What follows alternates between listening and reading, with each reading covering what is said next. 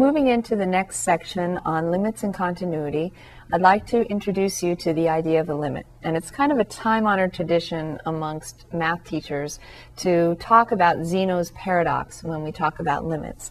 Now, Zeno was a Greek philosopher who lived around 500 BC, and he came up with a series of things called paradoxes, things that he felt he was able to prove one way, even though common sense implied something else. And one of his paradoxes was called Achilles and the tortoise. And the way that it goes is the tortoise challenges Achilles to a race, but clearly Achilles was the fastest man around. And so he was going to have quite an advantage over the tortoise. So, being a sportsmanly gentleman, he gives the tortoise a head start of half the distance of the race. And to look at this, we actually can look at a simulation online and see what happens. But instead of using the tortoise and Achilles, they're going to use the tortoise and the hare, which you might be familiar with as well, the story of the tortoise and the hare. All right, here's a website, the Tortoise and Hare Race, and you can find this website under the main umbrella website, www.shodor.org. It's S H O D O R org. And this guy who calls himself Shodor is actually an educator, and he has a lot of really exciting sites on there. And one of them is this tortoise and the hare race. And so here, think of the hare as Achilles in Zeno's paradox, and here's the tortoise, and you can see that the race is from zero to 100. You can think yards or kilometers if that's a lot, but at meters, whatever you'd like to think of. The finish line right here is 100 units away, and the tortoise is given a head start of 50 units. So let's just say it's meters. So here's the tortoise at 50 meters. Now, the thing that Zeno argued was that the hare will definitely catch up to where the tortoise was. But when the hare catches up to the tortoise, hasn't the tortoise gone a little more? So what I'm going to do is I'm going to click next stage and you can see here now the hare has caught up to where the tortoise was. And for this problem, they've given the tortoise a certain rate so that that puts him at 75 now, so 75 meters. So the hare has caught up to 50 meters, but now the tortoise has gone another 25. So you can see, looks like the hare goes twice as fast as the tortoise then. Does that make sense? So when the hare is at 50, the tortoise is at 75. All right, so when the hare catches up to where the tortoise was in the next stage, now the hare is at 75 and the tortoise is at 87.5. So the hare has gone 25 and the tortoise has gone 12 and a half meters. And then it, when the hare catches up to where the tortoise was at 87.5, now the tortoise is at 93.75. I realize you might not be able to see these numbers, but you can get the idea in general. What Zeno argued was whenever Achilles, or the hare, the faster one, catches up to the slower one's previous position, the slower one has gone a little more. And so when I click next stage again, there definitely the hare is getting closer to the tortoise. And realistically, they're almost right on top of each other, aren't they? But when we do it one stage at a time, each time the hare catches up, the tortoise has gone a little more. You'll also notice that the tor- it says, wait a minute, are they ever going to finish? The tortoise still hasn't quite gotten there, has he? And the hare still hasn't quite caught up to the tortoise when you look at the numbers.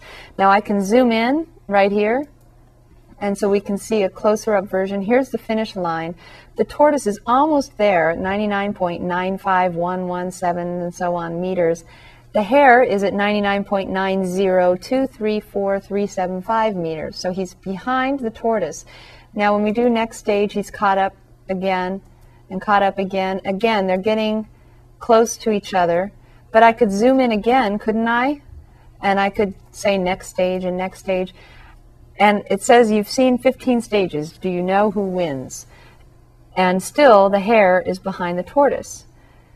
So, does anybody ever win this race the way it's set up? And does that make any sense logically? Don't people win races all the time?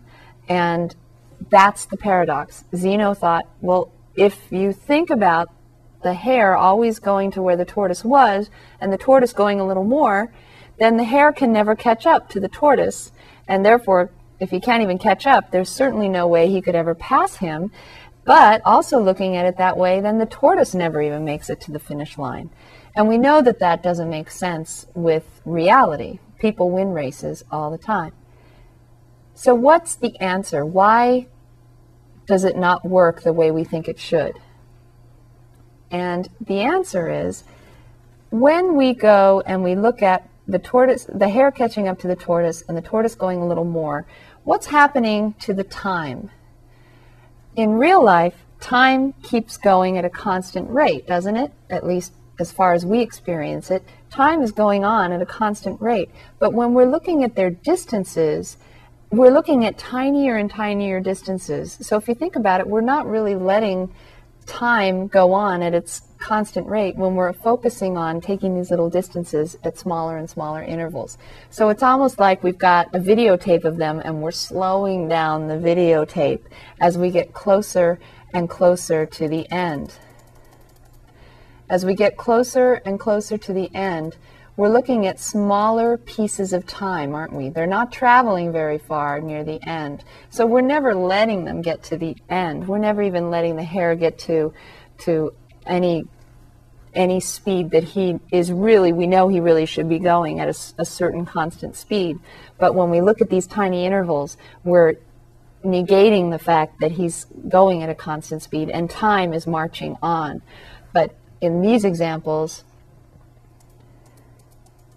going back, time is really slowing down as we're looking at these tiny little intervals. So the reason the paradox is a paradox is because it's all in how you look at the problem. If you look at it realistically, we would be well beyond these little stages in real life. But if you look at it only from the sense of half the distance, half the distance, half the distance, we're never really getting to um, the end. Now, the reason I showed you this is we're going to borrow from this idea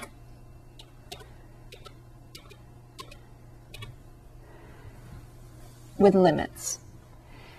And to look at limits, the best thing I like to do is to think about I don't know if you ever played like this as kids, but there was a time historically when kids might play a game of chicken to see who can get closest to the edge of the roof without going over. Uh, hopefully, this roof is not up very high, right? But the kids would say, All right, I can get a little closer than you can.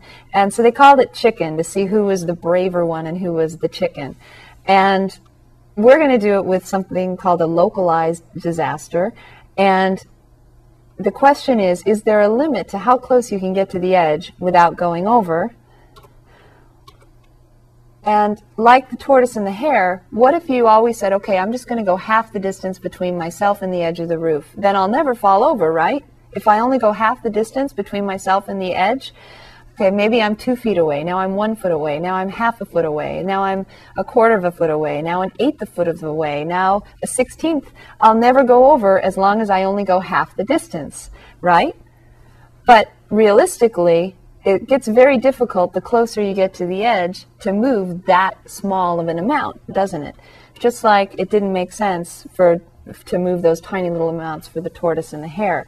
So we're going to look at it mathematically, but instead of thinking about the edge of the roof right here, which is what we would probably think of more realistically, we're going to talk about a hole in the roof. So suppose there's a hole in the roof and I'm going to put the two people credited with founding calculus on the roof. We got Newton in his uh, Newton in his Mets cap, and Leibniz in his Yankees cap, and they're going to battle it out once and for all. And they're going to see who can get closer to the hole in the roof. By the way, historically, uh, we don't know how much of it is, is true, but they've also historically been credited with kind of arguing over who was the father of calculus. So this is their chance to see who can get closer and prove who's the, the braver, better mathematician.